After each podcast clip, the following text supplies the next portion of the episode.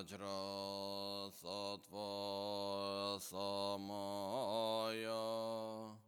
Manu Palaya Vajra Sattva Tenopam Drishta Dridro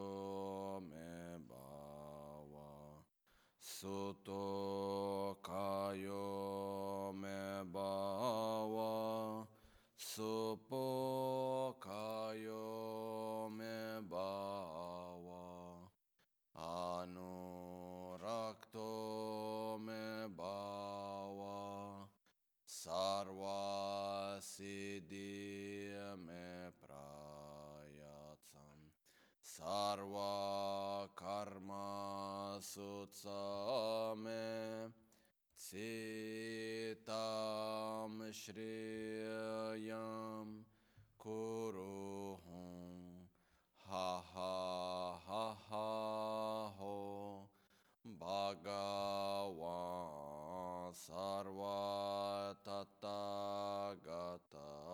वज्र ममे वज्र भव महासमया Sattva Ahom Pe.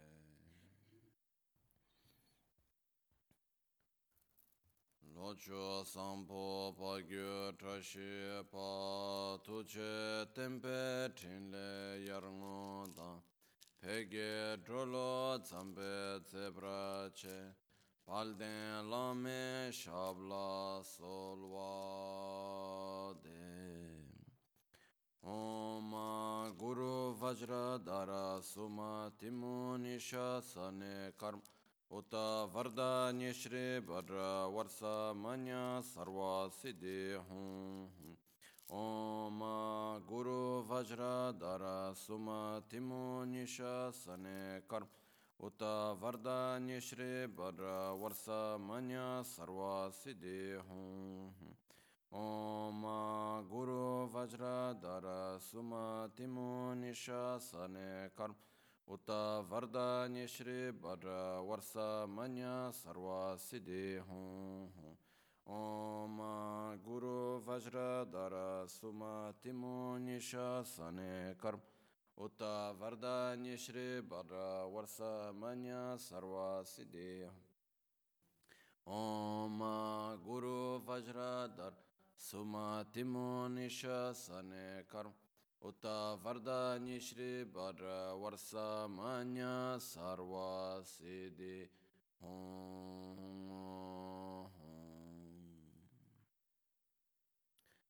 Pakyuke kudan dagi lu, pakyuke sundan dagi nga, pakyuke tukdan dagi yi, ten yerme chintu jingi. 마큐케 고단다게 로 마큐케 송단다게 nga 마큐케 톡단다게 tenyerme chintu chingi lo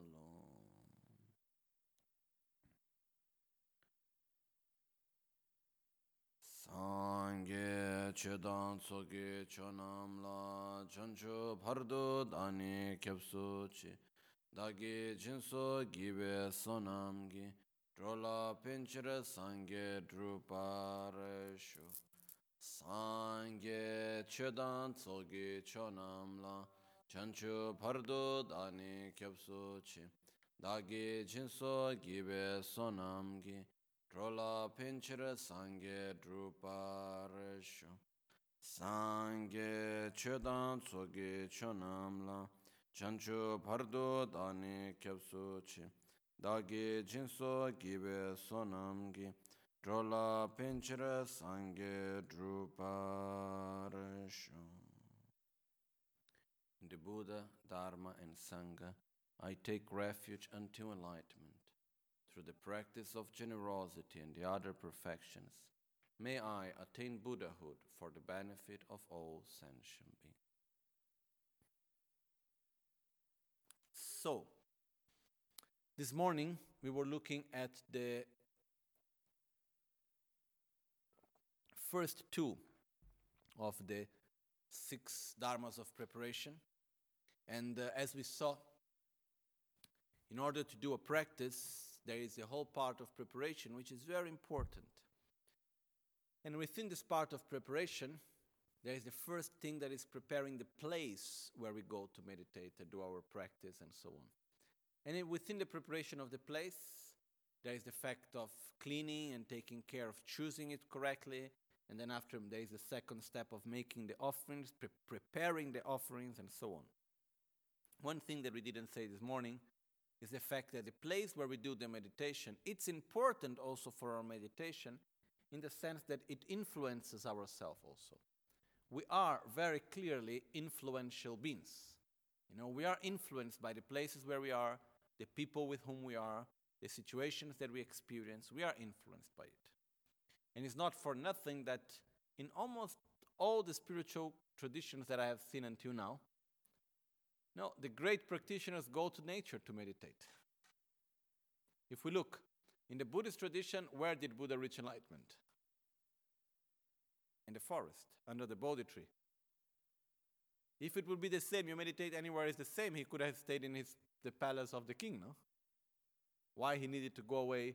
Because it's important when we meditate to find a place that is so called and uh, isolated place the isolated place, it's isolated from distractions.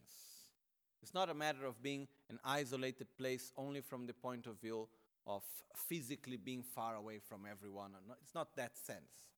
The most important thing is for it to be isolated from distractions.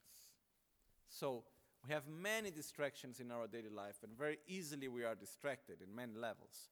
So, if we are free from external distractions, so we go to, into nature, we go to a little place where we meditate and so on. It will help us because if we try to meditate and then the television is on, the phone, the phone may be ringing. Even if we turn the phone off, we, we leave it on the silent mode and, and we are meditating, then we listen. Zzz, zzz. Then we are wondering, who is that? Our mind is already fixed there. Okay, so turn off everything, take away all forms of distractions. Because it's very difficult for us. We are, we are not so much developed. Then, after, when we are really, we have a very good level of concentration and so on, then okay. You might even meditate in the middle of the bus station and uh, in your office with everything ringing around you, okay? That's okay. But before we are able to reach that level, it's important to create a place that is protected, a place that is free from distractions, isolated from distractions, external distractions. Then we have the internal distractions. The internal distractions are our worries, the many things that we all, all these, many different thoughts that we generate normally that create a lot of distraction from our practice. So if I'm going to meditate for half an hour, for one hour, for whatever time it's going to be, it's important for me to direct the mind and say, okay, for this half an hour, I'm going to be free from distractions, external and internal. After the meditation, I have time to think about the gossiping and all that stuff. Now, for half an hour, stop. I have the problem of my son, of my daughter, of husband, wife, this, that, blah, blah, blah, blah, of my work. I have so many things to think about the politics and so on. Okay, in half an hour, I will think about all of that. Now is the time to meditate. After, I will do it.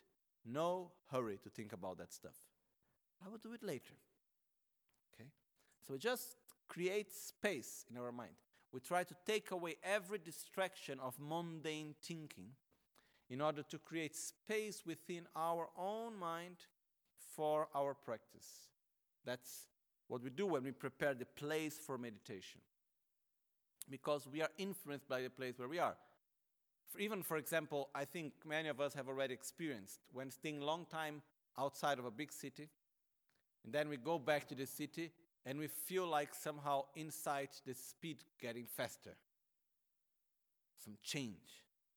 And uh, because what happens is that very often in the big cities, we have a lot of pollution, like, uh, okay, we have visual pollution, uh, um, how how you call audio pollution, a lot of sound pollution, uh, light pollution, air pollution, and I believe also there is very often what we may call an energetic pollution. For example, if we are in the same room with a person that is very angry, or is nervous, or is depressed, and so on, do we receive, do we, are we influenced by somehow from that? I believe yes. We perceive something, we can feel something, okay? It's, it, whatever influence we have, this doesn't mean that it determines our own state of being. We are influenced by it in a way. Okay, it can be more or it can be less. So imagine we are in a big building. Okay, 300 people, 500 people living in that building. Then I have my neighbor above me is angry. My neighbor below me it's very depressed and so and so on. Do I receive any influence from that? Actually, yes. This doesn't mean that we can go and say, oh, I am depressed because my neighbor is depressed. No, it doesn't mean that. It means that we are influencing each other. So, within the cities, within this concept, we are also influenced by the attitudes and the mental state of other people. So, that's one of the reasons why in many, many traditions, people used to go in solitude to meditate. Even if we look at St. Francis in Assisi, he went to caves to meditate. In the Middle East, people used to go to caves in the desert to meditate. It's something that has been going on for thousands of years. That human beings, in the moment that they really need to go deep within their, their mind, they go into solitude. So, if it has worked for thousands of years, why it shouldn't work now? So, this, the importance of being in this solitude, of isolating ourselves from distractions, is important in our practice. Even if we do it for a few minutes, if we do it for one hour, if we do it for a month, for a year, or whatever, a lifetime, we should isolate ourselves from distractions, okay? External distractions, internal distractions. Then, once we do that, then we prepare. We have also the altar prepared. Then we do the offerings, prepare the offerings, and then we get to the third point, which is actually preparing somehow ourselves. Okay, which is the right position of meditation and generating the right motivation. Okay. Uh, so, in the beginning of the third step, what we do is we prepare the place of meditation. That's the first thing we do. After that, we will prepare our own position, how we meditate. And after that, we generate the right motivation. So, the place of meditation, it's important to be a stable place. Because in meditation, the stability of our mind is very important. So, based on that, we shouldn't go to meditate on a place that is trembling or is not really stable and is a shaking, like maybe we have a wooden chair or something that it's not really very stable and it's a little bit shaking, that's not good at all. It's important to have a place that is stable where we meditate, okay? So that's why normally we use heavy cushions and a place that is also quite stable where we sit to meditate. So, in this sense, what we do is that we have this cushion where we sit for meditate. It's important that it should be comfortable for us. Uh, me personally, I like more hard cushions. I don't like the cushions that are too soft. I don't feel comfortable in it. Some people prefer much softer cushions. That's okay. The important thing is that whenever we sit, we have the cushion that is lower in the front, which means where our knees are, and it's higher behind. So our back stays straighter. Okay? So the height of the cushion it shouldn't be too high and it shouldn't be too low. We should find for ourselves more or less the correct height. Okay? So this we should experience and we can try a little bit different heights. For me personally, I think something like more or less a 10 centimeters is quite a good height in order for it. But 10 centimeters when we are s- set on top of it. If we take a cushion that is very soft, 10 centimeters, then it becomes one centimeter. So is not, I mean, 10 centimeters, final result. Okay? So, based on that, we keep the back straighter. So, it's important to have the cushion behind higher and in front of the knees lower. Uh, what we can do also, it depends, sure, if we just sit to meditate somewhere, is one thing? If we prepare our seat of meditation, for example, when we do a retreat or in the place where we meditate every day, it is different in the sense that what we can do is that between the cushion and the place where we sit, we can put another very small cushion, or we can put a small, like a, a piece of cloth or a small uh, carpet or something like this. And in between, we draw with white powder, like uh, how do you call that in English? Calcium. Uh, or normally it's done traditional with rice also. You just draw the symbol of the swastika. The symbol of the swastika, it represents stability, or the symbol of the double dorje, one of the two. So this is a symbol that has been used for thousands of years, and in Buddhism is being used for stability.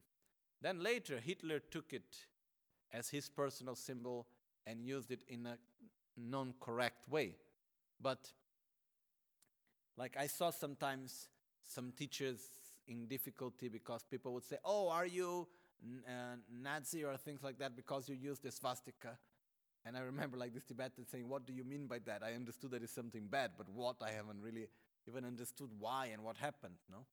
So sometimes they would take away the symbols of swastika from the Buddhist symbology in order not to create confusion in people's mind. But personally, I prefer to keep it and explain that actually it, it's a very old symbol and Hitler used it in a wrong way.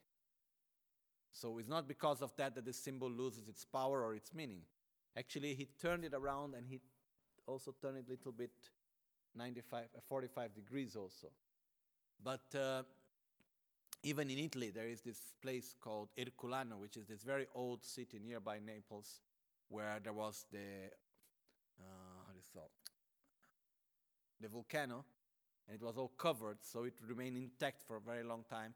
It's around almost 3,000 years old city, and uh, there there is one place where there is like a small terrace, and then there is the drawing of the swastika, like 3,000 years old drawing of the swastika. So this is showing that it's a symbol that has been used even in Europe for such a long time.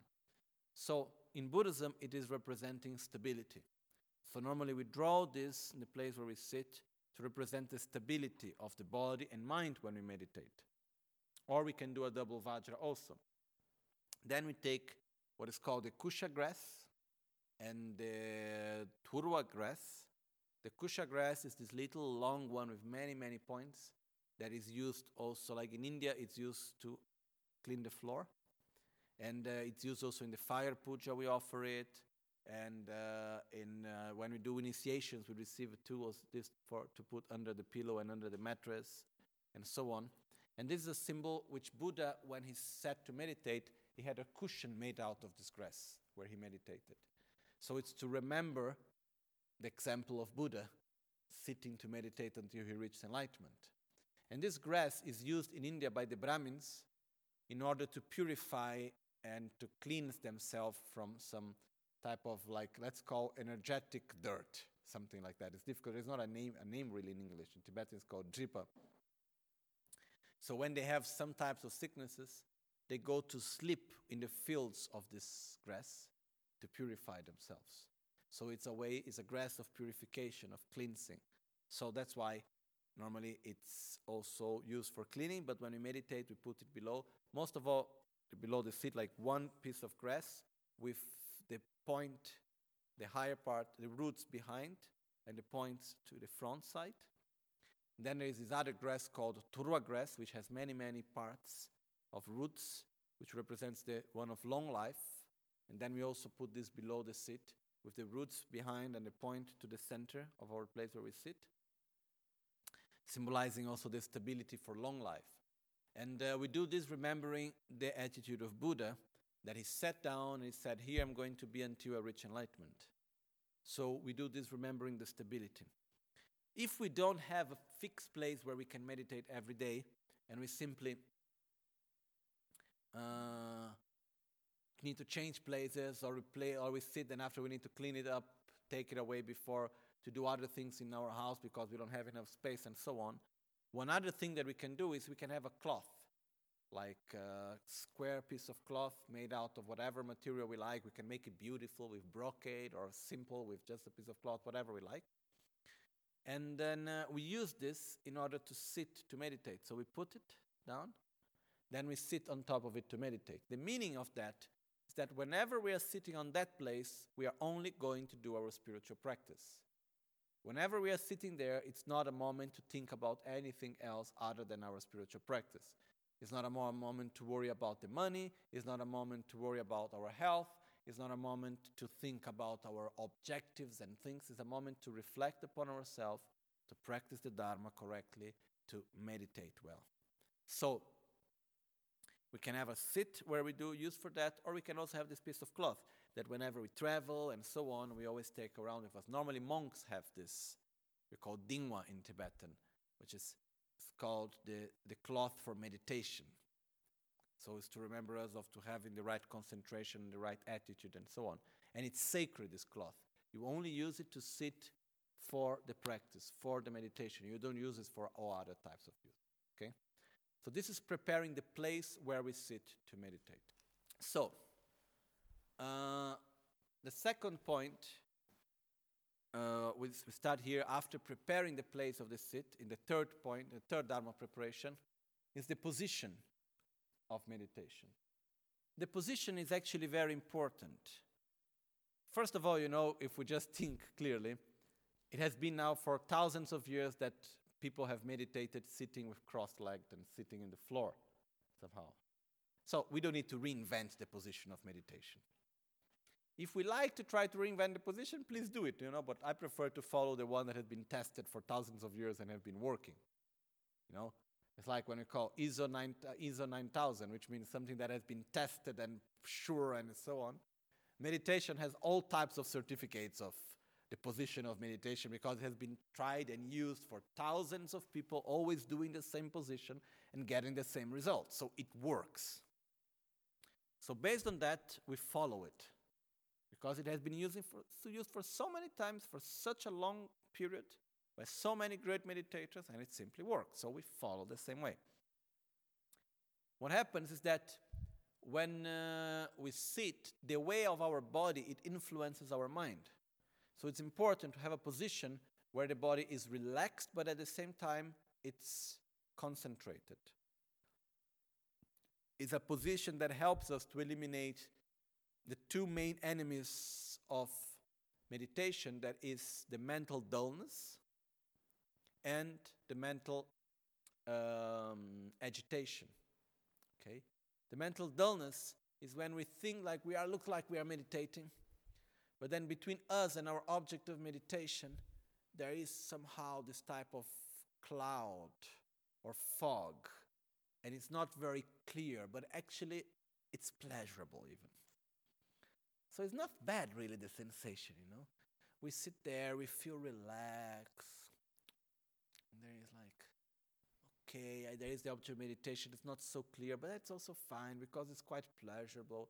And we stay in that half state of sleepness. We are not, we are, we are, we are not really sleeping, and we may think that we are doing great meditation, but we are only meditating on mental dullness. We are familiarizing ourselves with that. Instead, when we meditate, the object of meditation must be clean, clear. It should be a state of relaxation in the sense that we relax ourselves from distractions. So when we take away the distractions, our mind relaxes. But in the same way, it's a composed way of relaxing. It's not like laying down, taking a nice pillow. It's very difficult to meditate like that. I'm not saying impossible, but extremely difficult. Okay? That's why the position is important because through the position, for example, the back, if we have our back curved, it will bring our energy down. We'll feel the energy going down. It will make us to feel more asleep. Instead, if we have our, uh, our back straight, and but too tense, it will generate mental agitation, our mind going around, wandering around. So our back must be straight but not tense.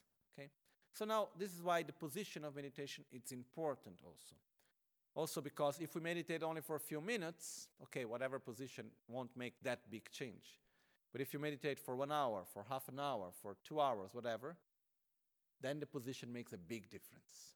Even because after some time when we are meditating in silence, every movement of the body it becomes a very strong movement for us. Even just um, swallowing the saliva or the way how we breathe, changing our way of breathing, all of this influences ourselves during meditation also. That's why the position is important. It's a position where we are centered, we are stable as we sit to meditate. Okay? So, based on that, uh, the position becomes really, really very important for us. So let's see what are the seven or eight positions of Vairochana, which is the correct way of sitting down to meditate. So, in order for me to be able to show you well, can you see my legs? No. The first of the seven positions is the legs. And when we do the position of the legs, it's important that the way how we put our legs should be helping our back to remain straight.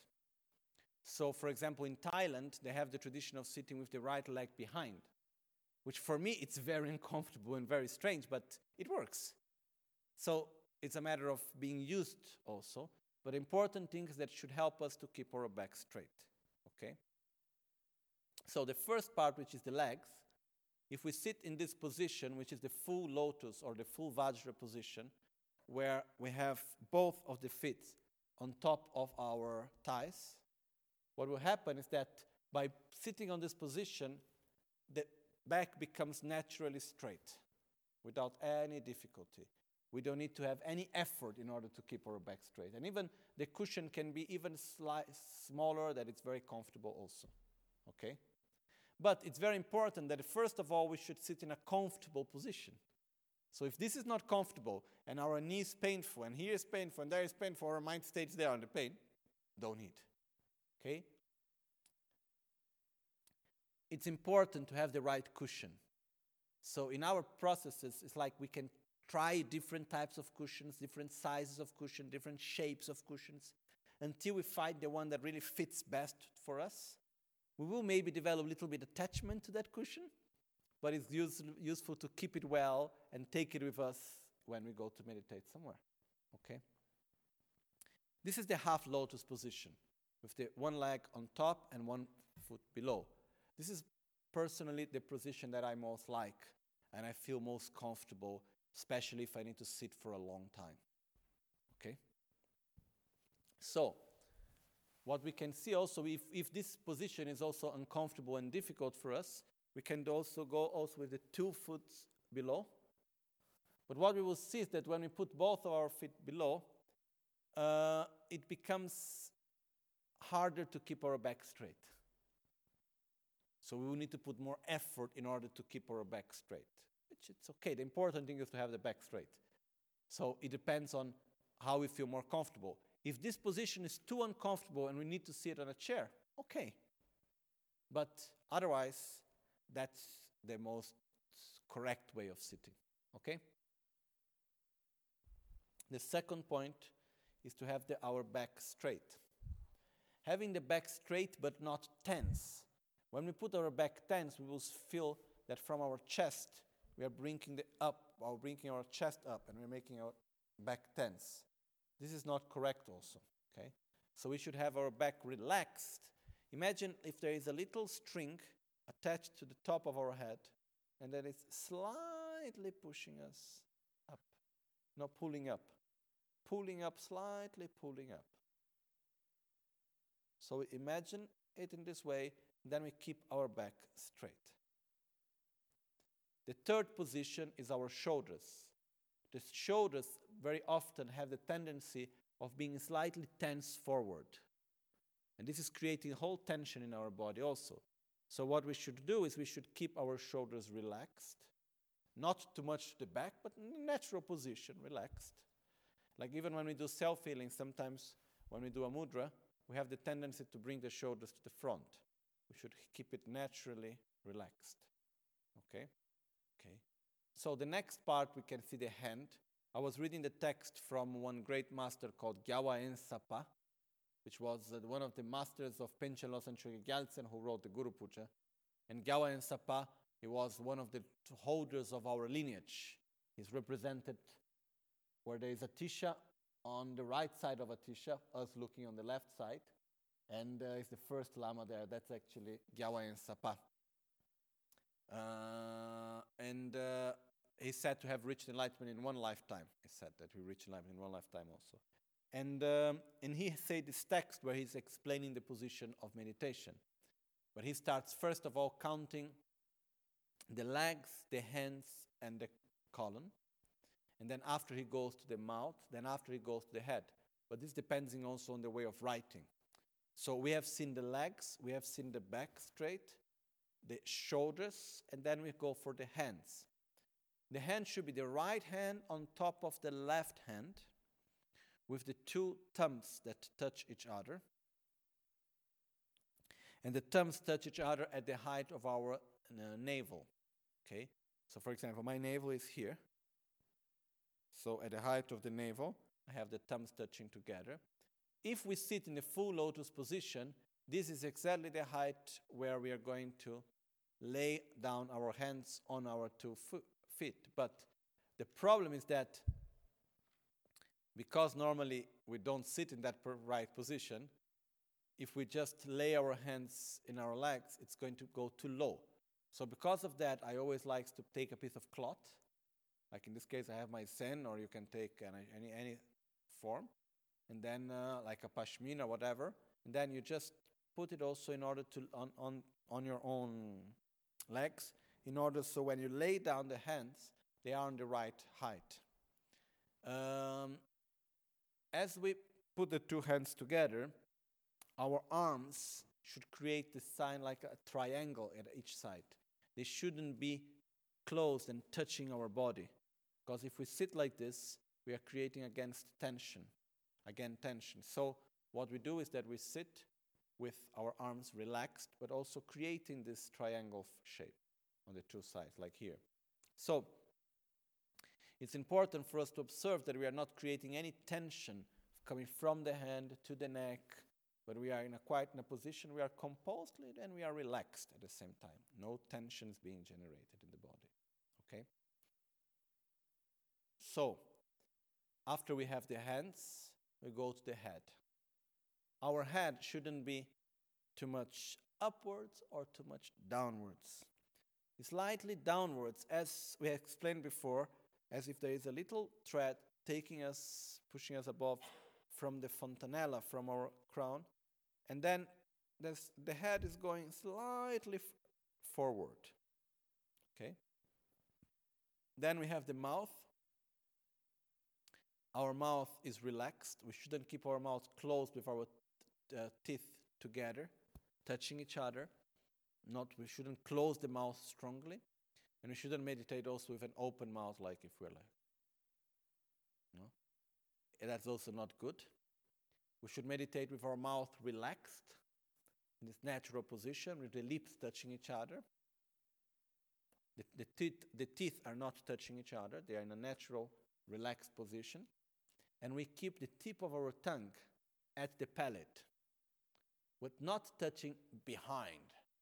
We go, for example, let's say this is the, the teeth, and then if we follow with the tongue, we'll see there is a part where it goes slightly behind and it goes up again.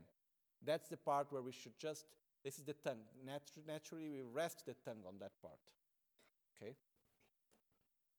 By resting the tongue on the palate, this helps us to relax the body and not to, we don't need to swallow the saliva anymore. And this is very useful actually when we meditate because we don't have the need to stay to swallow the saliva.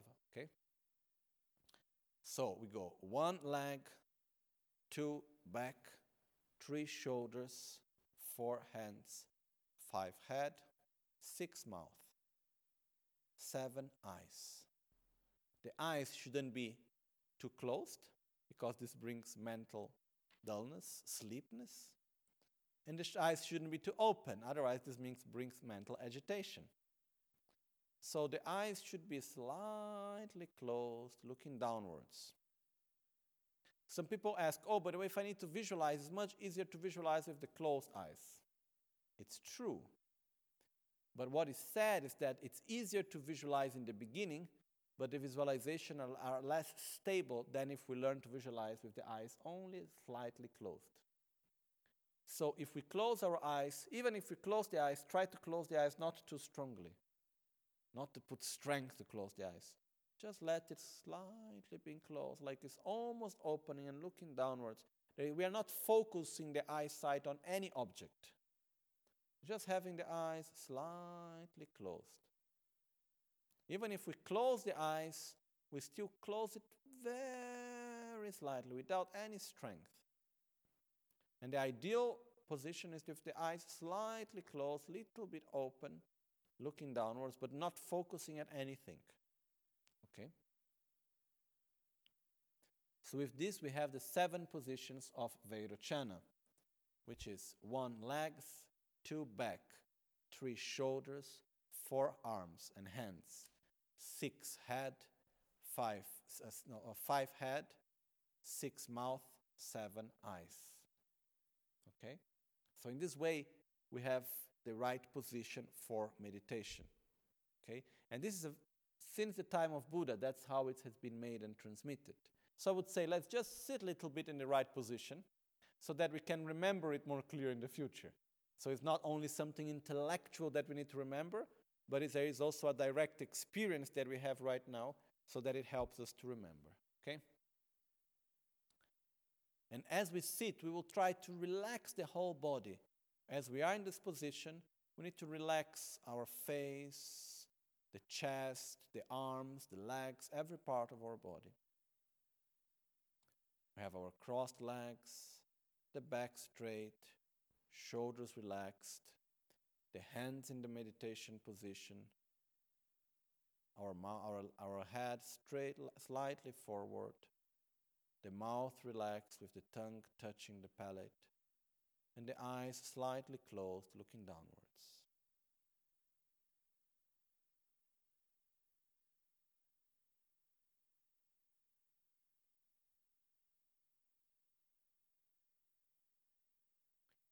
We observe every part of our body, especially we observe our legs, the back, our shoulders, hands, our head, mouth, and eyes.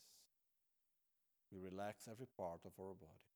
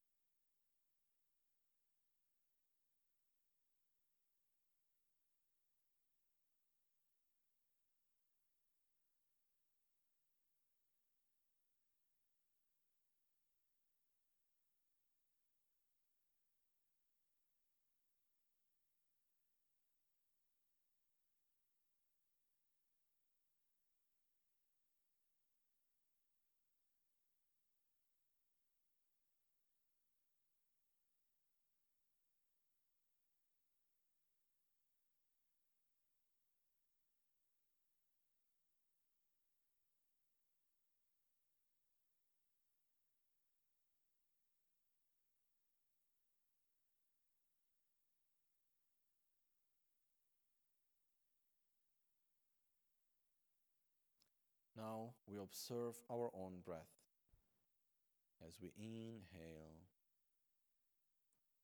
and exhale. We are aware of our breath as we inhale from the nostrils. We bring the air down below our navel, where we keep it until it's comfortable, and then we exhale it deeply, letting all the air away.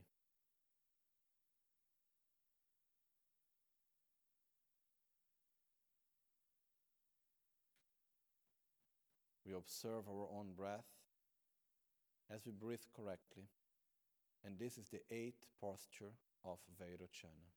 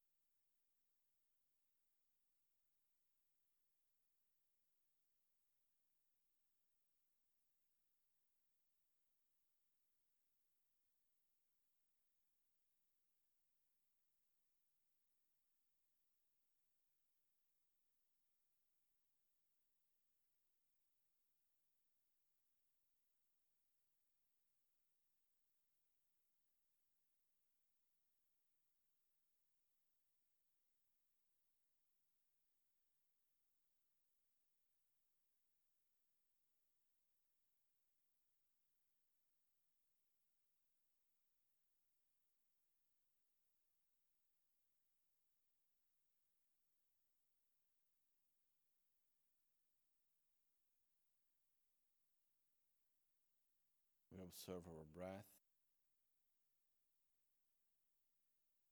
Then we observe our again our eyes, the mouth, the head, the shoulders, the hands, the back, and the legs.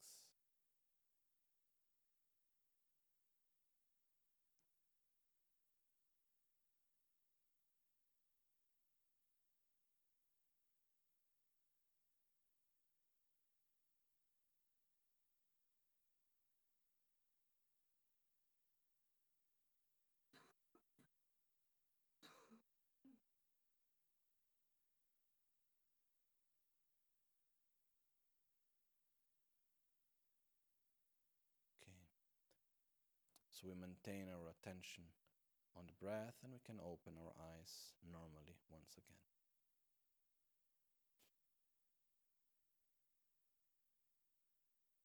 Okay. Um, okay.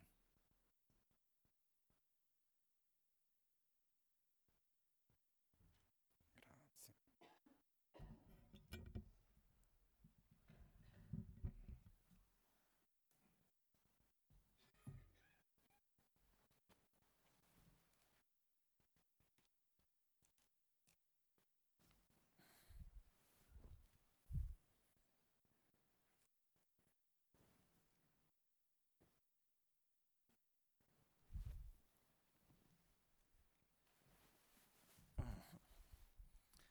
Okay. So, what we did right, now was not actually meditating on anything really. We were just sitting in the right position and concentrating on our breath, which is putting ourselves in the right position for meditation, okay? But we already feel a difference, no? We already feel a benefit out of that. So, Marpa, the great translator, used to say, only my position of meditation is already better than most of the meditations that exist nowadays here in Tibet.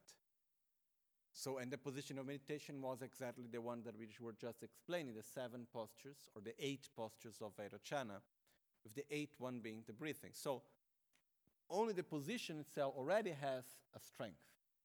Okay? So, it's already important, and it's important for us to experience it. Okay?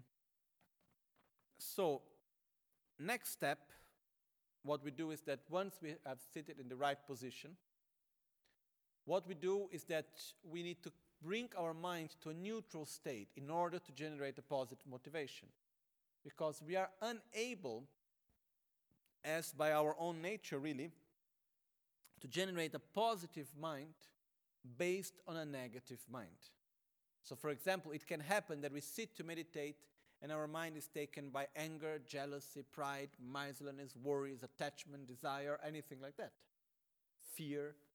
So if we sit to meditate and we see that our mind is busy somewhere where it shouldn't be, okay, when we have this emotion, any destructive emotion or a destructive thought, negative thought in the sense, we f- first we must bring our mind to a neutral state before we are able to generate a positive thought. So how we do that? By meditating on our breath.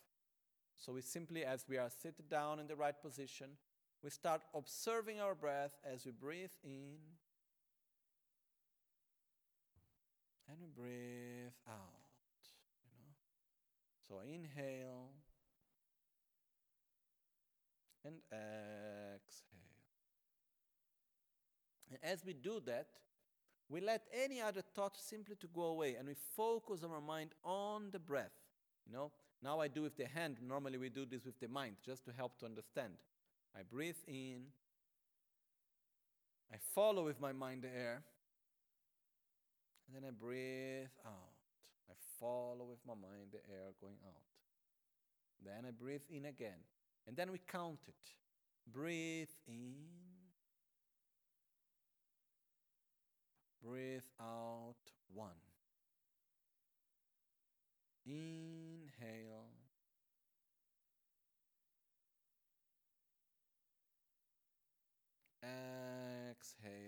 two. Inhale.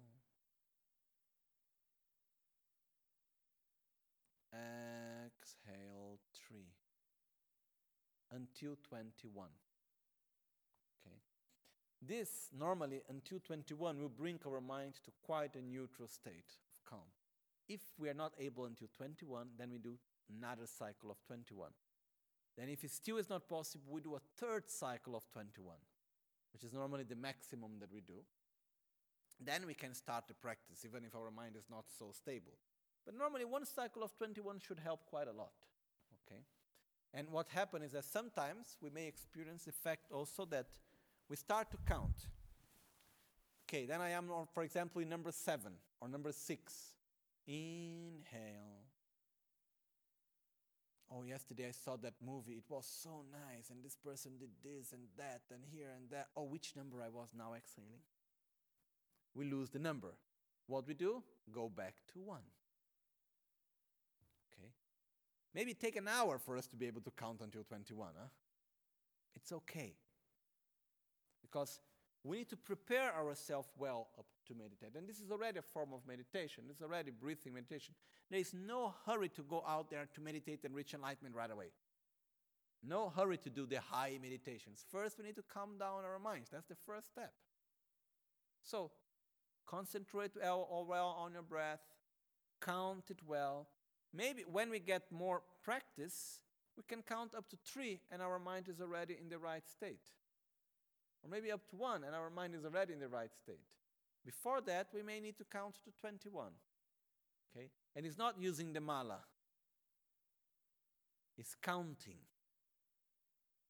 Okay? Well, um, okay. Okay. The question is even if though maybe we are able to keep count, but still we have many other thoughts in our mind. Do we need to stop and start again from one? No. If we do that, then we most probably in the beginning we will never be able to get to two.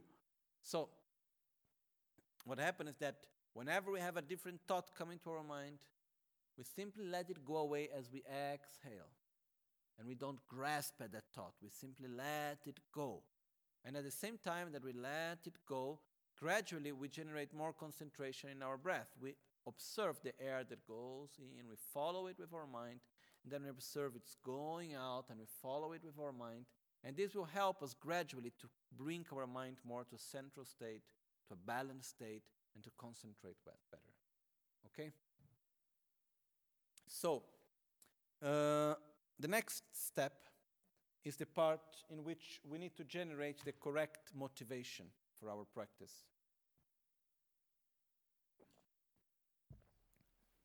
So, we have brought ourselves to a state of calm and a neutral state of mind.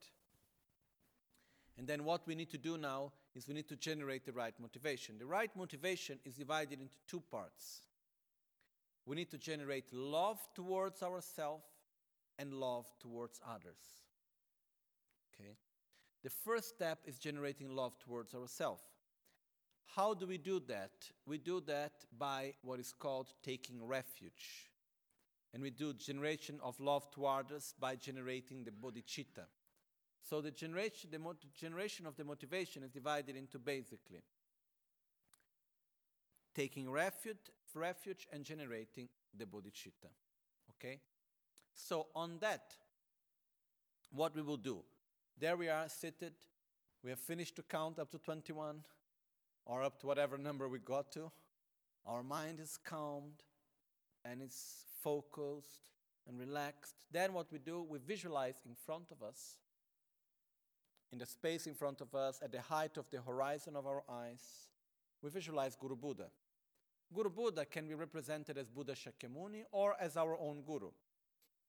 There are many ways of very complicated visualizations, okay? Let's go to the simple one.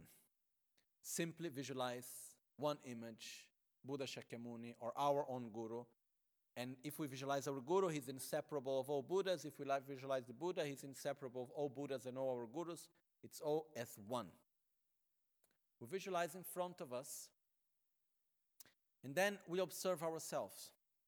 And as we observe ourselves, we look deep within our mind. And looking down to ourselves, we will find a strong, deep wish and determination to be happy and not to suffer. This eager wish which uh, this craving for happiness somehow. A strong, deep wish for happiness and to be free from suffering. And we recognize not in an intellectual way. We observe ourselves and we look, we let this wish for happiness appear in ourselves. Okay? We're not making an intellectual game. We're looking to it within ourselves. As we recognize it in our heart, as we recognize it in ourselves, we can even physically feel it. Okay? It's by our heart, it's something that is inside, like a very strong force that guides us. Then we observe where have we been directing that energy. And we will see that we have been projecting our own happiness where? In sensory pleasures, in objects that we want to possess, material wealth, in power and recognition. And we see that actually it doesn't matter how much we put effort into gaining all of this, none of it is really able to sustain the state of joy and satisfaction that we so much want. We get it, and then after a short time, we lose it again. Why? Because wealth and pleasures and recognition are simply not able to sustain that state of satisfaction and joy that we so much want. So, by recognizing that, we go deep and we say, okay, I wish so much to reach that state of happiness, which can only be reached by elimination of the mental defilements, of the destructive emotions, such as anger and hatred and jealousy, envy, fear, attachment, ignorance, selfishness. So, what we do, we recognize this, and then we start to direct our mind where do we want? I must reach this state, which means happiness is not a result of gaining something. Happiness is a state of consciousness. So I must reach this state of consciousness. And in order to do that, what I'm going to do, I need to eliminate the causes of suffering, internal, and to develop the causes of joy and satisfaction. So I need to abandon hatred and aversion and jealousy and envy. I need to develop stability, love, compassion, generosity, like the bodhicitta, the mind of love towards others, altruistic state of being, satisfaction, and so on. So, and wisdom ultimately. So, by developing this wish, which means I want to be happy, and for that I must reach this state where I am happy independently of the external conditions, where it's a, it's a state of being, it's not a result of something. But then we look to ourselves and say, I'm sorry, but just by myself, I'm not able to do it. Until now, I have done so much, but I've never been able to reach that state yet. So please, Guru Buddha, you who have already done it, you who paved the road for this path, show me how to get there. Please guide me. So that's when, when we take refuge. So I take refuge in the Buddha that shows me the path. I take refuge in the Dharma, the actual path to follow. I take refuge in the Sangha, the spiritual company during my path. I take refuge in the Guru, the embodiment of Buddha, Dharma, and Sangha. And by that, at that point, we visualize from the five chakras of Guru Buddha in front of us as he accepts our request of refuge white, red, blue, yellow, and green light emanating and absorbing at our crown, throat, heart, navel, and sacral chakra. Absorbing it us as, as these lights and nectar absorb in us, we feel that our ignorance is being pacified. We feel that we lose our attachment and we let go the anger and we purify the miserliness and hatred and uh, envy and jealousy, all our negativities, our ignorance, our selfishness finally is going away. And as we receive the lights and we purify our negativities, we develop the qualities such as wisdom. Our mind becomes clean, clear. Our thoughts are easygoing. We have infinite inner space. We are full of satisfaction and joy. We feel love and compassion. We are generous, humble. We have power of realization. We rejoice on every quality and happiness of others. And by that, we reach this state of happiness that we so much want. And we stay on that as long as we can. That's when we take refuge. Okay? So, the question that came was what do we mean by visualize? So, to understand better what is visualization, try imagining a pizza. We can imagine a pizza, right? So, when we imagine a pizza, right now, you imagine a pizza in front of you. Can you imagine the size of the pizza? More or less? Italian pizza size, not the Brazilian one is a little bit bigger. Let's say we have the Italian pizza. Okay, even though I prefer the Brazilian, but let's imagine the Italian. And then on it, can we imagine the color? For example, the surrounding around, which is not perfectly even, it's a little bit thicker and thinner. And then it's more white, and on the center, it's red with white because of the tomato. And then we imagine the cheese, the mozzarella cheese on top of it. And then we can imagine the smell of the pizza. And then we put in our hands, we feel the heat of the pizza coming towards us. And we see the melted cheese. And we can dis- make the difference between the smell of the cheese and the smell of the tomato. And then as we try to cut the pizza, it's not cutting so easily, especially when we go more to the sides of it. And then we take away a piece of a pizza and then as we bring to ourselves we touch it with the hands and we feel that it is hot. At the same time we can feel the texture. It's a little bit crispy but it's also soft. And then as we take to our mouth we can feel the texture of the pizza and the taste and so on and the temperature and the smell and the sound as we cut it. Can you imagine it? Okay? Imagining it doesn't have does it have any effect on us can we have water mouthing because we start to imagine the pizza and you can feel it, right? That's visualization, it's imagination. It's we imagine Guru Buddha in front of us. It's not just like make a drawing in our mind. We imagine Guru Buddha, it's there. It's like imagine when you are in front of your Guru, the pleasure, the joy. It makes us, you know, like some people one time sometimes ask me, I don't know why, when I am in front of my Guru, I feel my heart stops, starts beating harder and I feel different somehow. That's what we do. We imagine Guru Buddha, it's there. It's not just, okay, imagine there is, make a little drawing in your mind. No, it's the presence. There is smell, there is taste, there is touch. When you feel the temperatures of the lights coming into you, and you feel the energy of coming, and you feel the sensation of being loved and being protected, and all of this. It's a whole experience. And it's said that for our mind, we are not so much able to distinguish for our brain and our mind between an actual experience and the visualization of such experience, imagining really such experience. That's why when we visualize the pizza, we get our uh, mouth watering and we may get hungry. Why? Because we cannot make so much distinction. Okay? So visualization is a very powerful tool. But we need to imagine it fully. Not just, okay, make a drawing in the mind and try to put a tanka in front of us. Okay? The tanka is nothing more. All these drawings, they are here just to represent, but they should be alive. It's like the sensation being in front of Guru Buddha, asking Guru Buddha for help imagining that he accepts the request, and then we feel this flow of energy coming in the form of light and nectar towards us, and we feel fulfilled. We feel that our negativities are pacified. Ah, we feel satisfied and joyful. Okay? That's when we take refuge. So, the second step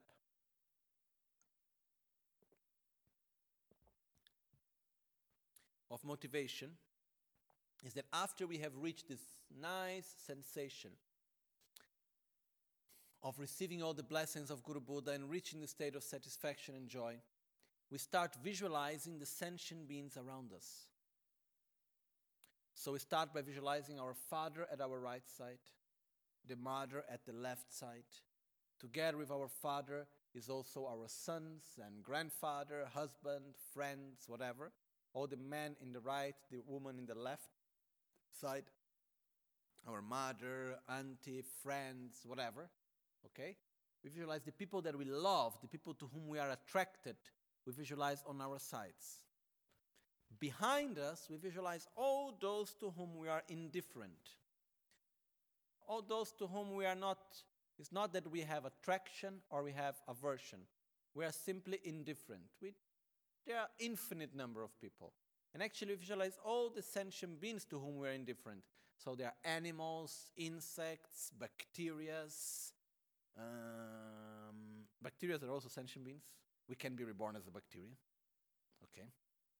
And uh, anyhow, and uh, we visualize these infinite forms of life.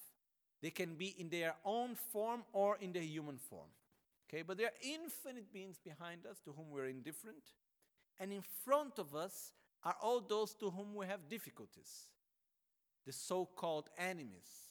That people that when we see, when we listen, when we touch, when we get nearby, when we think about them, generate some sensation of aversion in us. Okay? We visualize them in front of us. Then, sometimes people ask, oh, but I don't know if I should put a person on my side or in front of me, because based on the family category, it should be on the side, but based on my sensation, it should be in front. Here it's not a matter of categories, it's a matter of sensation. So if you feel this in front, it's in front. Then after that, what we do is we start to observe their suffering. So we visualize all these people around us they are dirty and sick. Okay? Those that are on our sides, those that are behind, those that are in front, they are not like nicely clean and just came out of the shower, very nicely dressed and happy. They are dark. They are dirt, dirty. They are sick. We can see in their faces, we can see in the way of moving, we can see in their tiredness. All of this is representing what? Their own suffering. Is representing their anger, attachment, uh, hatred, ignorance, selfishness, all, all their negative karma. Actually, it's representing their own negativities. This way of seeing them dirty and sick. Then, what we do is we start to observe their suffering. And we start to see that those on our side really suffer. And we look each one of them in the eyes. And we observe their suffering. We look and we feel it. And then we look the ones behind and we see that they also suffer in the same way. And we look at the ones in front of us and they suffer in the same exact manner. And all of them, without any exception, they wish to be free from suffering. They wish to be happy. And they're all suffering. There's no difference. So we take away that separation, that division that we had between those that are on our sides and in front of us. And as we observe their suffering, we let gradually a state of mind, a, a wish arise within us in which we deeply wish every one of them to be free from their suffering. We let this wish, it's not a very pleasurable moment of the meditation, this one. Huh? And it's not said that meditation necessarily needs to be pleasurable. We need to induce ourselves to a specific state of consciousness. And here we are inducing ourselves to a state of love and compassion, a state of bodhicitta. So at this moment, where we see the suffering around us, we let our mind, we let ourselves develop this deep sensation. We feel it in the body, we feel it coming. The sensation that we say, May everyone be happy. May everyone be free from suffering. I don't want anymore to see anyone suffering. It doesn't matter who you are. If you are in front of me, if you are on my side, if you are behind me, it makes no more difference. I want to see you free from suffering. Okay? So we develop this deep wish for it, this strong wish. And as we develop this strong wish that may everyone be free from suffering, may everyone reach a state of happiness, we look to ourselves and we say, What can I do for that? And we feel a deep, strong sensation of impotence, of not being able to do much. Because when we look to ourselves and we say, How can I help one person? It's difficult, huh? So, all sentient beings, to take all of them out of their anger and hatred and jealousy and envy and bring them a state of wisdom and compassion. How can I do that? I don't know. In the way how I am right now, I'm simply not able to do that. And that's why we look in front of us to Guru Buddha. And we see in Guru Buddha in front of us the Buddha that one day we will become. We see in Guru Buddha in front of us our own potential of enlightenment. And that's when we take refuge in the Buddha that one day we will become because we understand that the only choice that we have to help all sentient beings is to reach enlightenment ourselves. So we develop this strong wish. And then we take refuge in the Buddha that one day we will become in our own potential of enlightenment. We take refuge in the Dharma that we will develop in our own daily spiritual practice. We take refuge in the Sangha that we will become, the spiritual company that we will become. We take refuge in our own ability of helping others. We take refuge in the perfect Guru, the embodiment of Buddha, Dharma, and Sangha that one day we will become. We take refuge in the inner Guru. And in the moment that we do that, we do it strongly.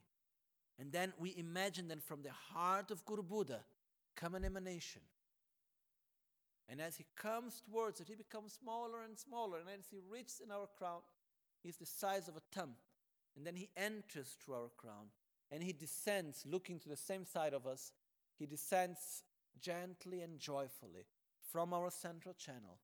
And as the, his descends, in our heart opens an eight petaled blue lotus with a sun and a moon disk representing our white and red bodhicitta of the indestructible drop, where, where our very subtle mind resides. And as the lotus flower opens, Guru Buddha sits in our heart joyfully. And in the moment that Guru Buddha sits in our heart, we experience our mind expanding because at that moment, our body, speech, and mind, very subtle, becomes inseparable of the body, speech, and mind of Guru Buddha. So imagine our mind expanding. We feel immense love and compassion and wisdom, and we have infinite inner space. Ah, we have the sensation of great bliss. Everything becomes clear, everything becomes wonderful.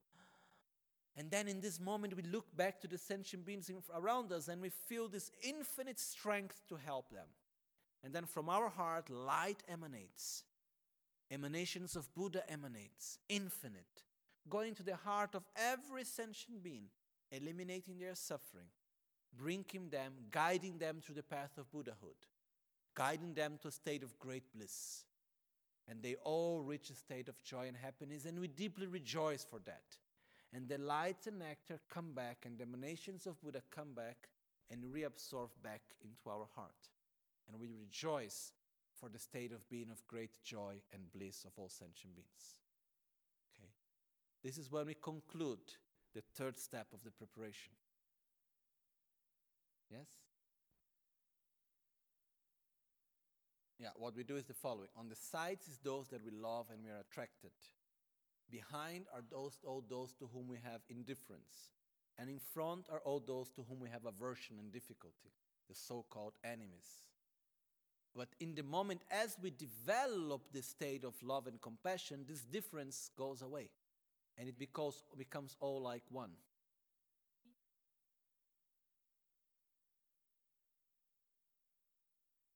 Indifference behind. Yes. That's the process that we go through. It's a gradual process, no?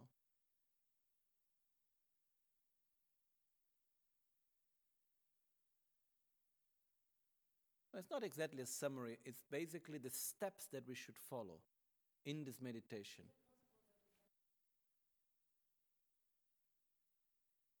Yeah, yeah, we can do. Actually, we do it every day in the Guru Puja. It's inside the Guru Puja. We can have it guided and explained.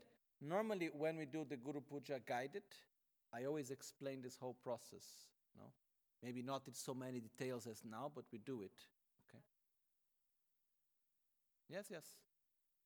Yeah, yeah, we do. No problem. Tomorrow morning we can do it. Yes, yes. Tomorrow morning at 9 when we do the Guru Puja. Okay. So the important thing is that we understand that what we are doing in this preparation is first we prepare the place where we do the practice, then we prepare the altar, we prepare the offerings. Uh, one thing I didn't say before we sit, we do three prostrations. Okay?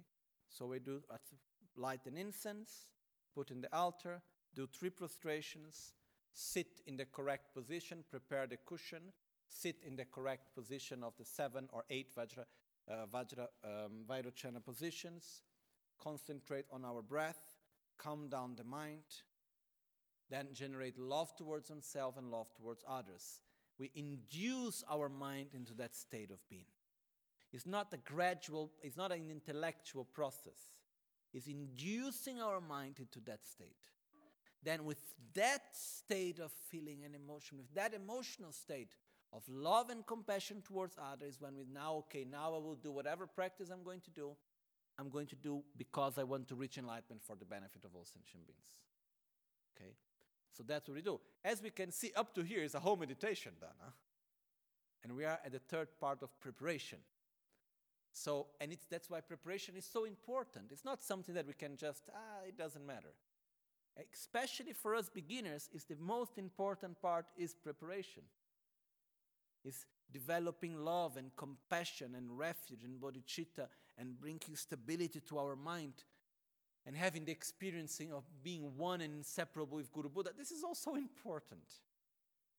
So we do this in the beginning, okay? So what we are doing here is we are developing love to ourselves, we are developing love towards others, we are developing trust in our own potential and qualities. Okay? So it's so important really this part. So basically whatever meditation we do, it's very important to have these first steps of inducing ourselves. And we will feel, when we do this meditation correctly, we will feel our hands get warm. We have some warmth in our heart. We feel well. Why? Because we are inducing ourselves at very positive emotions. It's really wonderful, you know. It's a really, it's a really very positive sensation. So we need to induce ourselves into that state. And from that state, then we will move, move on with whatever meditation we will do after. So these stages of preparation are very important. And actually, as we can see, uh, most of what very often is called meditation, we can find here as one of the stages of preparation for meditation. Okay? Which is meditating on our breath, drinking, having control of the mind, single pointed concentration, and calming down all our negative emotions, not having any conceptual thoughts following our mind. All of this, which is very wonderful to do, but it, it makes part, it's part of the prep- uh, with part of preparation. It's not the actual final meditation. Then once we are able to prepare, bring our mind to a state of calm and balance, generate the right motivation, induce ourselves the sensation of love for ourselves and others, direct our mind that way, then after we can meditate on impermanence, we can meditate on love, on wisdom. There are many, many hundreds of thousands of forms of med- meditation that we can do. Even if we just after do single pointed meditation. Okay. Wonderful, very important. But this preparation is very important. So, before the actual meditation, we are now on the third part of preparation. We still have another three parts to go. The next three steps to go after this, we'll have visualizing the merit field, inviting the holy beings. Then we have the um, uh, seven limb prayers and the requesting of the blessings. Okay? This is basically how we conclude the preparation. And tomorrow we are going to see the next tree. Okay? So, only one thing there is a bridge in between the third and the fourth step which is generating of the motivation and uh, the uh, visualization of the merit field, is that when we finish to generate, generate bodhicitta, Guru Buddha in front of us dissolves into like a golden light that comes towards us, enters, or a white or a golden light, enters through our forehead, fills the whole of our body through our central channel, expands through our body, expands through the whole universe.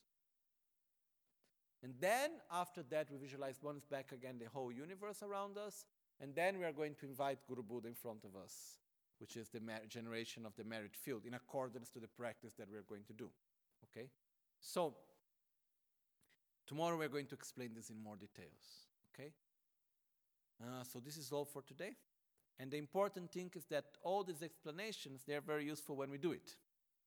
So basically, any, every time we do the Guru Puja, everything that we have explained on today, it's up to the part of the Guru Puja where we do uh, Namo Guru Bhye, Namo Buddhaya, Ma Simche, Kunge Tunge Chir, Lama La, Gyune Simche until Omahung actually. Okay? Then when we have the, in the beginning, we have verse number five, I think. That is Omahung, or verse number six, something like that. And that's when starts the next part. Okay? Until here is this preparation part, which is very important. Anyhow, tomorrow morning we are going to do at 9 the, med- the guided meditation on what we have explained today so we can stabilize it and remember it better. Chetson la me kutse rapten chi nam kar tin le chochur gepada Lo santem pedre me sasumgin, Drowe munse tatu ne gyurchin. Nimo dele tsendele, nime koyan delekshin. Nyunsen taktu delekpe, koncho sumgi chingi. Sumgi ngodrutsol, tsol koncho sumge trashisho At dawn or dusk, at night or midday, may the three jewels grant us their blessings. May they help us to achieve all realizations and sprinkle the path of our lives with various signs of auspiciousness.